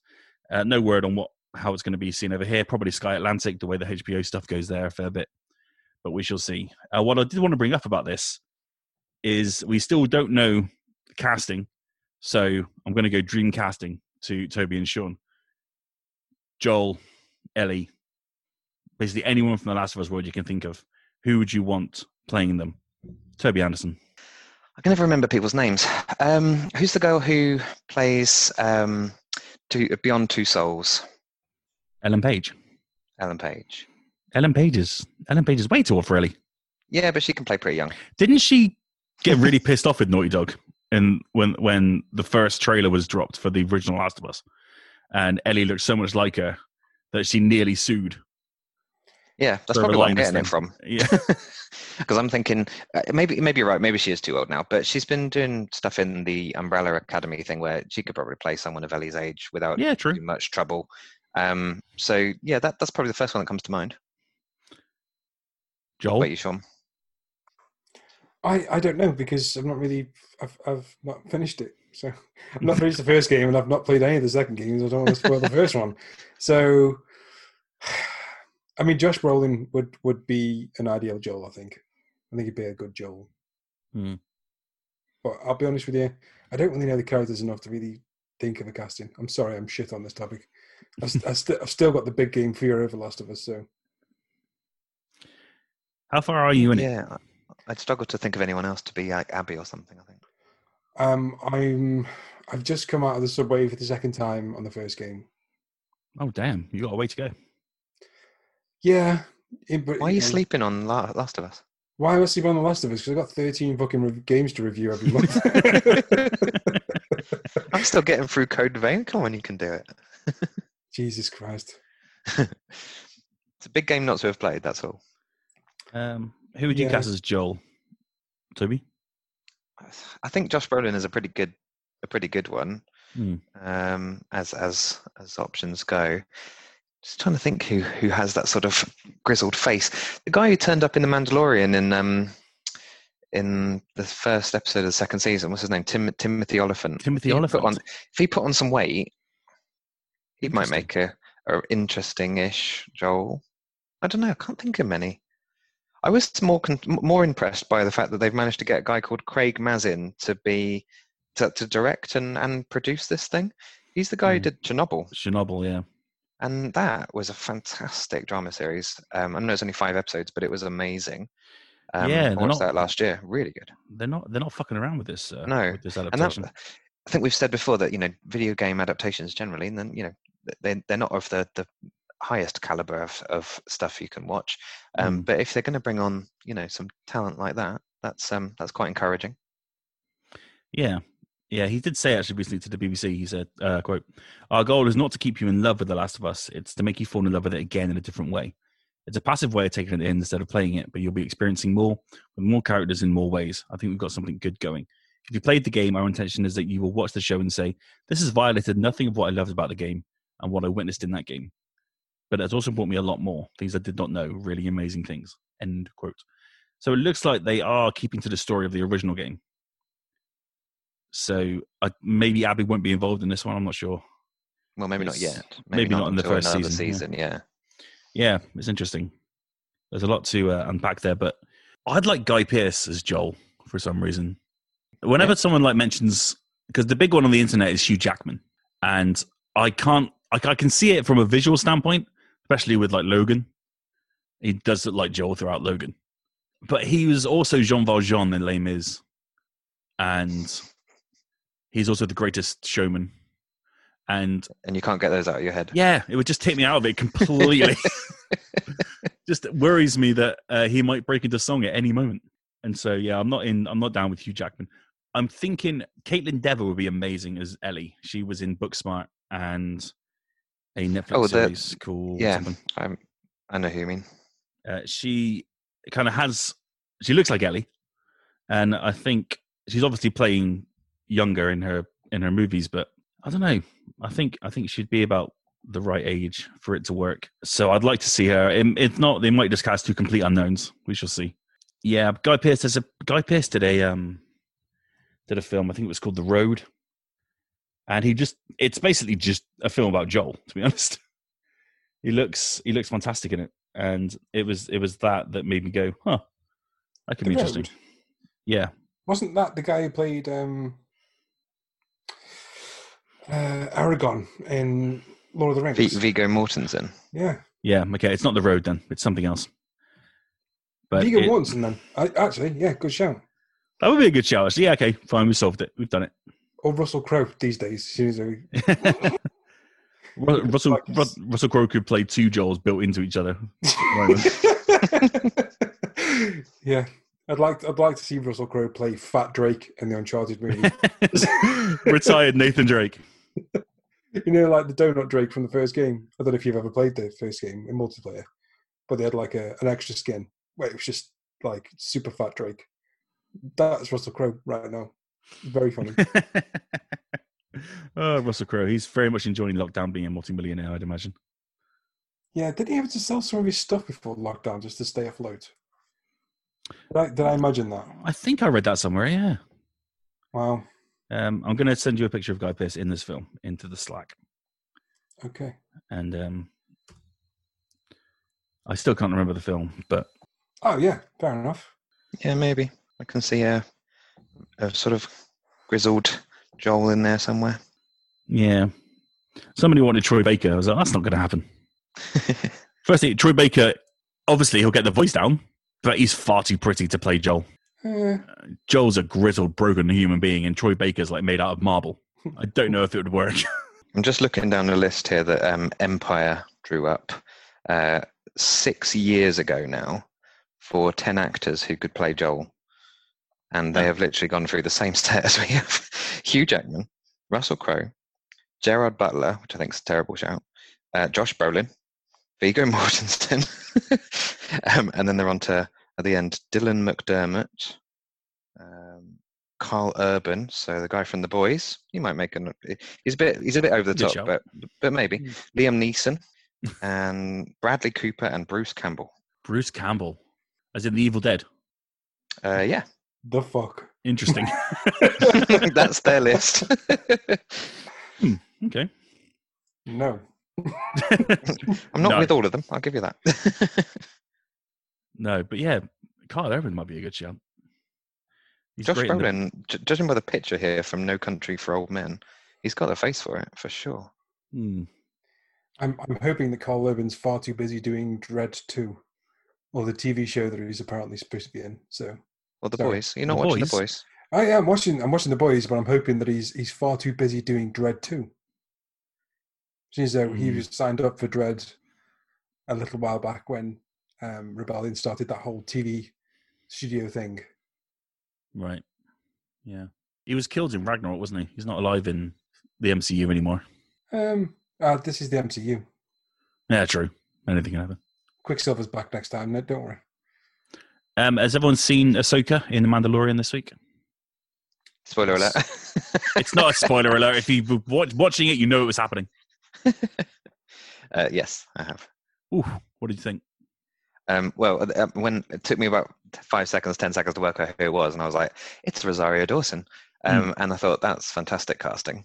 Um, I think I was talking about this with my friend the other day, which that one of the reasons I like The Mandalorian so much is that it's um it doesn't have any Jedi in it, right? It's one of the things where Han Solo and Leia are the, in the original movies, and you know it's something that was missing in the prequel movies because they were just so Jedi centric.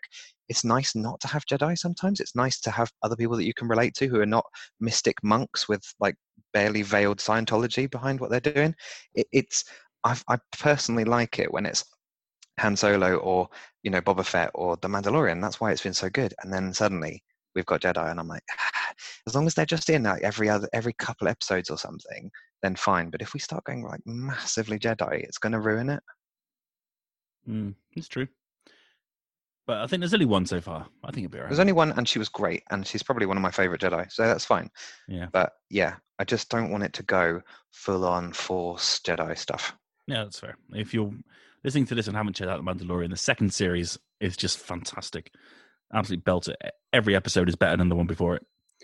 I, I have beef with Ahsoka's uh, appearance in this show. Oh, jeez. Here we go. Is it to do with her tentacles?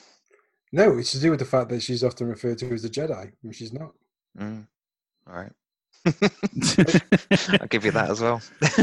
It's, it's, it's just that, like, if you know, the, the Clone Wars put an you know put a very kind of poignant end on her story arc, and she she would not like to be referred to as a Jedi, despite the fact that you know during this entire TV show she's referred to as such, and the fact that both are canon now, and now just, they've got to try and explain what happens between the end of Clone Wars and this episode now.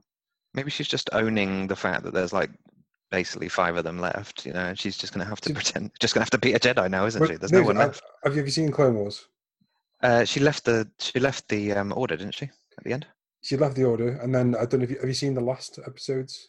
I'm not sure if I know it enough in enough detail, but Okay, can tell well, me. you would know. You would know what I'm referring to if if you'd seen them.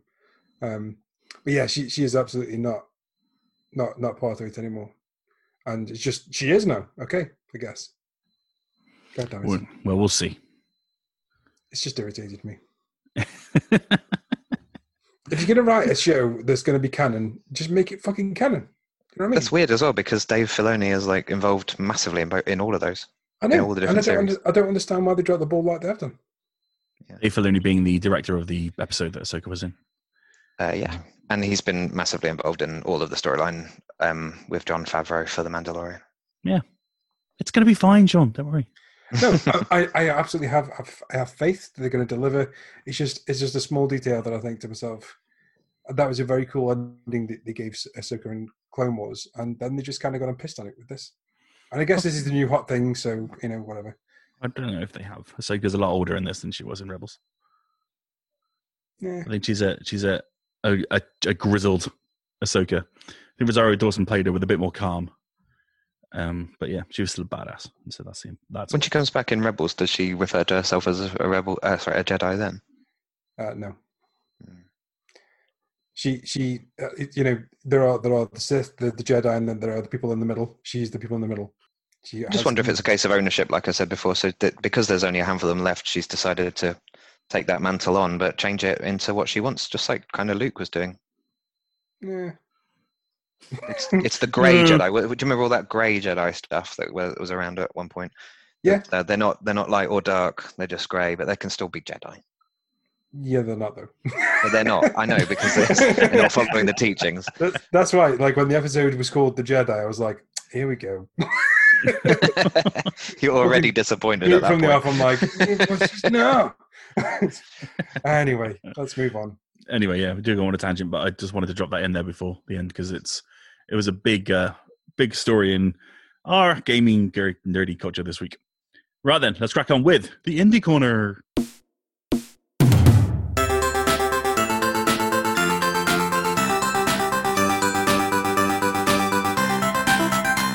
Sorry if you can hear some like kind of purring. My cat's just decided to come and visit me. Oh, Ah. and and I saw a picture of them the other day. They're incredibly cute.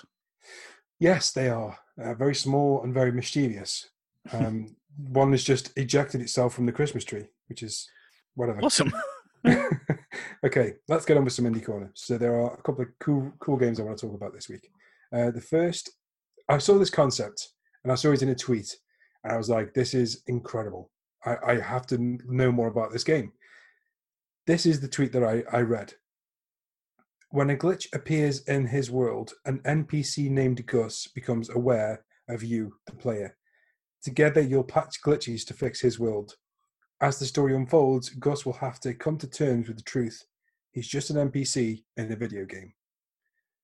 Now, I like a game that breaks the fourth wall, but that that this game, which is called Glitched, um, and from a developer called En House Studios, is completely obliterating that fourth wall. This looks like an old school Zelda game, and it's got some far-reaching uh, game mechanics. So basically, this this game will have you make lots of choices. Those choices will affect the essence of Gus, the NPC that you are guiding through this world to fix his game. Everything that you do will have an effect on Gus, and you will almost never see a game over screen because even losing a battle can be a choice. So if you don't want to beat up somebody, you don't have to beat them up. Um, this game is coming out uh, on itch. Uh, if you have, if you like indie games, I strongly advise you go to this this website or Twitter. You can find the developers on at En House Studios, and if you go to enhousestudios.itch.io slash glitched, you will find the game there. It's fifteen dollars to pre-order, and I have done so. I am very excited about this game. Uh, second game, uh, this is another really cool concept how many zombie apocalypse games have we played? Far too many. So many, many, many, many zombie apocalypse games, and they're always about humans. This game turns on its head. You play as a zombie in a point and click adventure trying to survive humanity. Now, I know point and click adventures are going through a bit of a small resurgence recently. I am absolutely on board as playing a zombie trying to survive humans because we are the fucking worst. Um, this is coming from a developer called Surprise Monkey Studios. Uh, they are going to launch a Kickstarter for, uh, during December. Uh, you can go to their Twitter, which is I think it's SMS at the minute. Um, so if you search for SMS, and then um, it comes up with like coming to Kickstarter soon as their text message. Um, you can go onto Kickstarter and follow the project for when it goes live.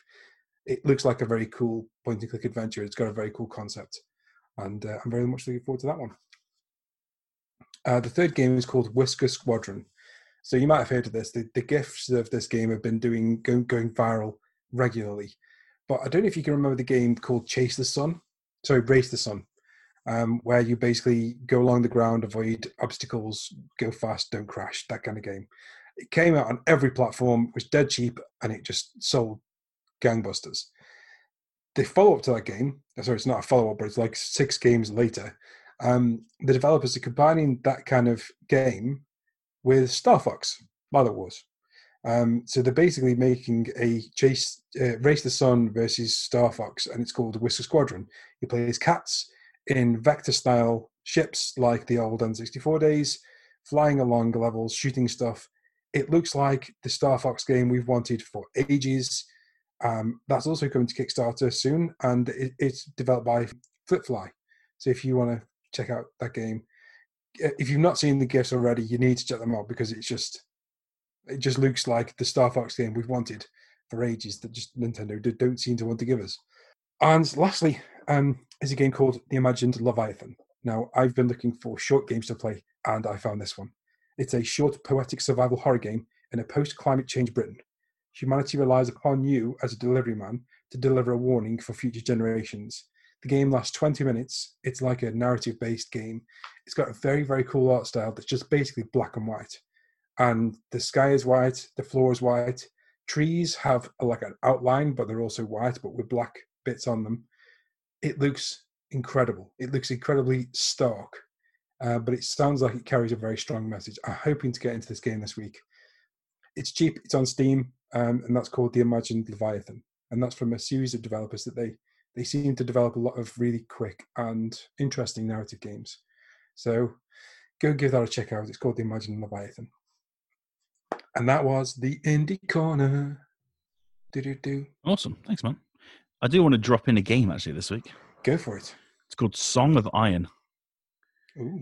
And it looks absolutely stunning. I saw a GIF of it this week, and I've shared it on my personal Twitter, and it looks amazing. It's a a 2D kind of like Viking adventure game. Um, I'm going to read you the uh, the blurb. Uh, prepare to be met by a world set against you. In Song of Iron, man, monster, and nature itself will try to stop you. Fight through it in all this gritty adventure where combat is intense, visceral, and dangerous. Use bow, axe, and shield to fight back, but take care. Weapons can be lost, arrows will run out, and shields will be broken. With the blood of your ancestors and valor regained along the way, you can fight on.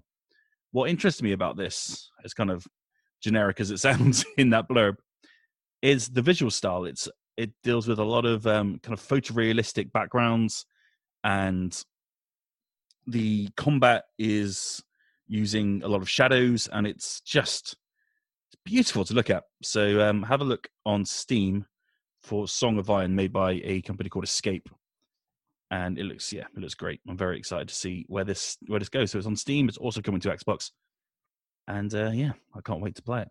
That looks awesome. I just googled it while you were talking, and yes, I am in full agreement. But yeah, it looks uh, it looks fantastic. So I'm going to keep an, keep a weather eye on that one. I believe it's it's going to be as awesome as it looks in these trailers and in the gifs that they're posting on Twitter. At Song of Iron on Twitter if you want to have a look. Right then, let's get into the quiz answers. Mr. Sean Davies. Okay, let's do this.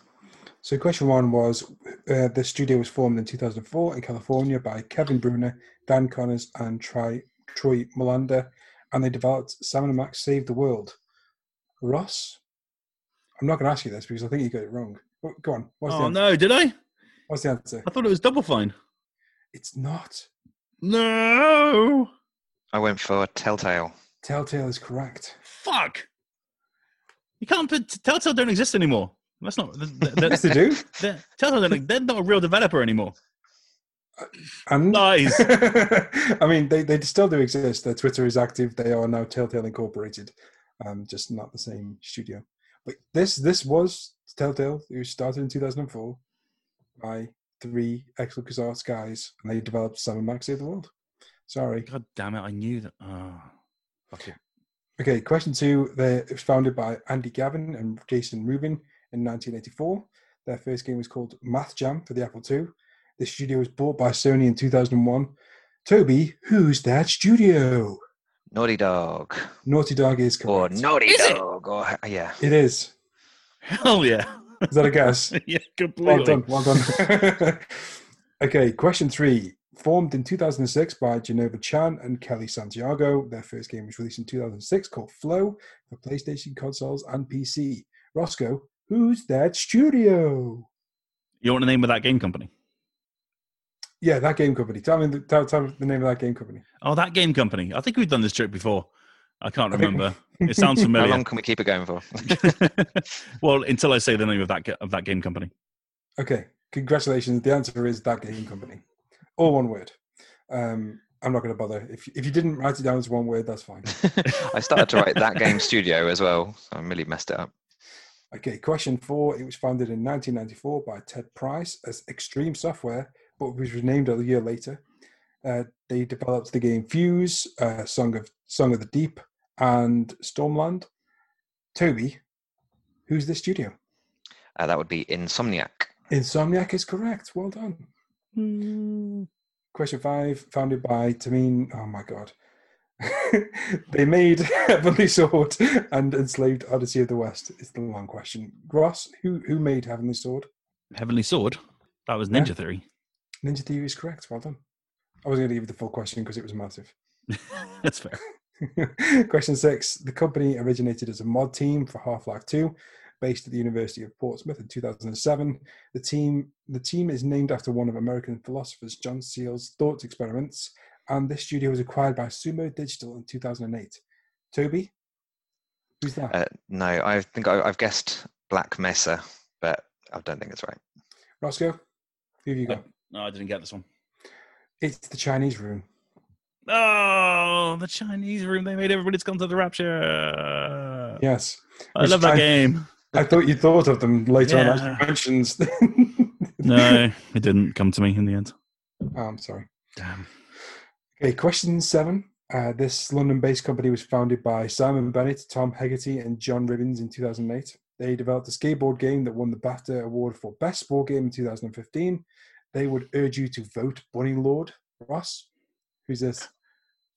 It's, it's Roll7, isn't it? It is Roll7. Yeah. Yeah. Damn it! yes, it is. Uh, he came to me while uh, we were talking about pre-orders. Oh, Fuck. is that why you went on mute? Yeah. Break, break yourself.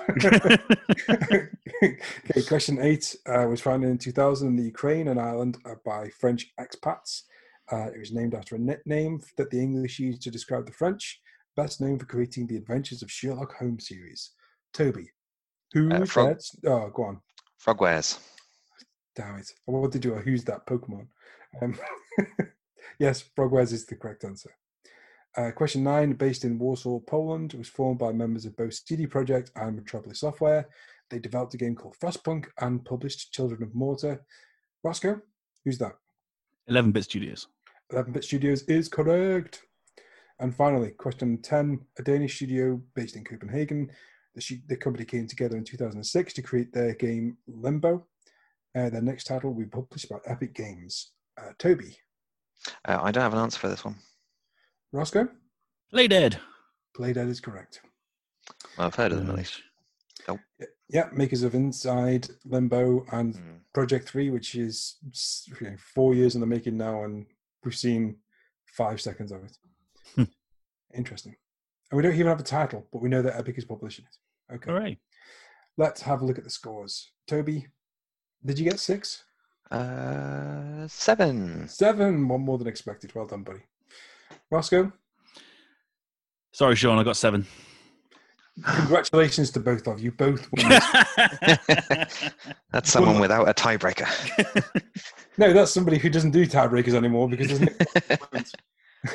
I, I, I'm not doing tiebreakers anymore. You both got to win. Congratulations. hey. Well done, Debbie. listeners, listeners, let us know if you can beat seven. I know that quiz was tough, but you know, if you can beat seven, you can win. Listeners, Fucking Roll7. I'm never going to buy a game from them ever again. you will. Yeah, I The, will. ne- the next game is, is apparently very good Damn it. after Laser League, which was again very good. These guys don't make bad games.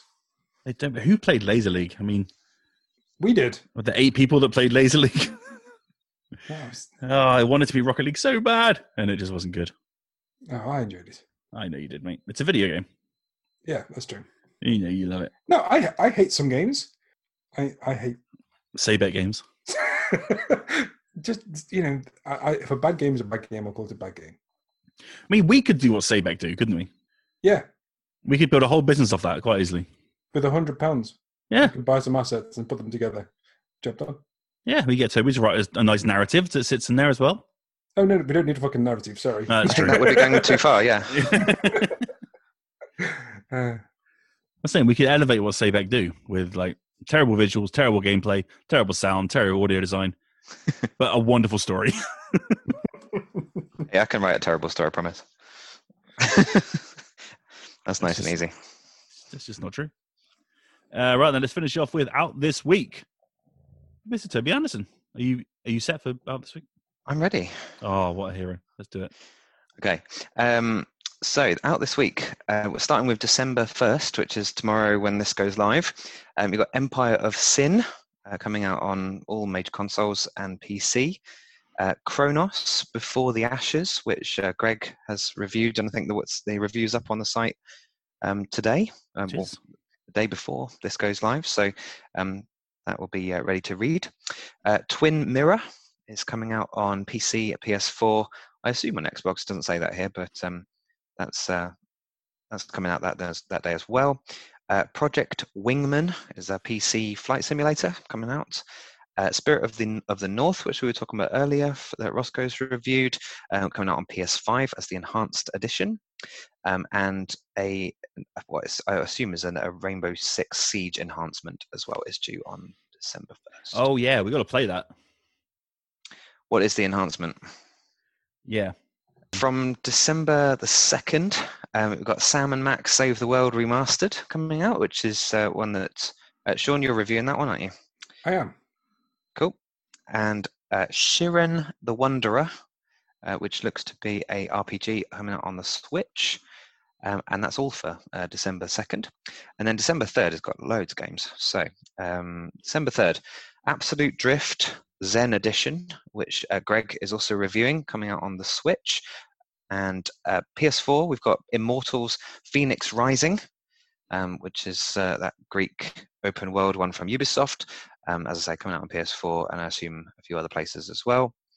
Uh, Wildfire um, is an indie game coming out on PS4 and Switch on December 3rd, which came out on Steam, uh, must have been five, six months ago now. El Hijo, a Wild West Tale. It's another indie one coming to Steam at least and a few other places on December 3rd. Uh, along with Per Aspera, which is again another one of the ones, a whole bunch of ones that came out, um, or at least were announced during the uh, the indie festivals this year. The Per Aspera, uh, Morbid, the second seven acolytes, if I can even say that right. Morbid, the seven acolytes, um, which I've been playing and reviewing, um, and will be on the site on the second. Uh, Fogs, is coming out on Xbox One and PS4 and Switch. Um, that's the one where you're a animal with two heads and a sort of spaghetti in the middle. Um, but that's, I think, did you guys play that one at um, EGX? EGX. Yes. Yeah. Greg, Greg managed to break it. Greg managed to break it. Fantastic. Hopefully they fixed it since. Yeah, that was a Um, year ago. I hope so. um, and uh, one I've been looking forward to for most of the year, Haven, is coming out on December 3rd uh, on PC, Oh, Xbox. Fuck, it is, isn't it? Yeah, PC, Xbox Oh. One, uh, Xbox Series X, and PS5, I think as well. Um, but the PS4 version, I think, is not. Yeah, it's been delayed till next year. Same day, yeah. Yeah. Um, so that's a big one. I'm, I'm going to be diving into that on Game Pass. Um, we've also got uh, Taiko no Tatsujin, or Taiko no Tatsujin Rhythmic Adventure Pack, which is uh, on Switch uh, from Bandai Namco. Dear, dear, nothing else on that day. Um, and then uh, December 4th, which will be the last one for now, uh, FIFA 21. Is that right? Yeah, it's the next gen upgrade. Okay. FIFA 21 next gen for your PS5 or your Xbox Series X. Uh, a game called Nine Witches Family Disruption, which has been on some of the indie stuff as well. Uh, Fire Emblem, Shadow Dragon, and The Blade of Light coming to Switch. Uh, a Commandos 2 remaster, uh, which I think Greg was able to try at one point, but this is the Switch version. Um, and another one that I think Sean was interested in called Dark with a Q, D A R Q, um, is also coming out on December 4th yes. which looks kind of interesting, doesn't it? Um, Madden NFL 21 is coming out on that day as well. Uh, Dragon Quest, uh, say Dragon Quest 11, Echoes of an Elusive Age. I think that's the remake of the game that came out a few years back, but um, with all sorts of extra new stuff on it. Plus, it's coming to Game Pass um, for free. And I think that's it. I think that wraps us up. Fantastic. Loads of stuff. Yeah, it's a it's a busy week. I'm going to jump into Immortals this week. Play a bit more Phoenix Rising Mm, and Haven. and Haven. Yes, primarily Haven. I was looking for a game to play for a week before that game by CD Projekt Red comes out. Yeah, that's what I'm thinking. It's got Mm. a perfect one week time frame. Indeed, Haven might have to be that game. Oh, very exciting. Cheers, Toby. Right, let's move on then to well, nothing because that's it. Thank you all very much indeed for listening, ladies and gentlemen. That's the end of the podcast.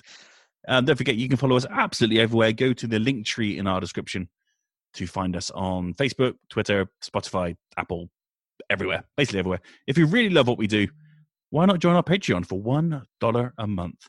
Our Black Friday sale is now over, unfortunately, but don't worry. You can get it then for the same price then as you can now. $1 a month to sign up and keep the podcast on all its hosting services and keep the website nice and shiny. That would be lovely. Thank you very much indeed. But until next time, it's goodbye from Mr. Toby Henderson. Sayonara. Goodbye from Mr. Sean Davies. Toodles. And goodbye from me. I've been Rossko. We'll see you next time on the Finger Guns Podcast.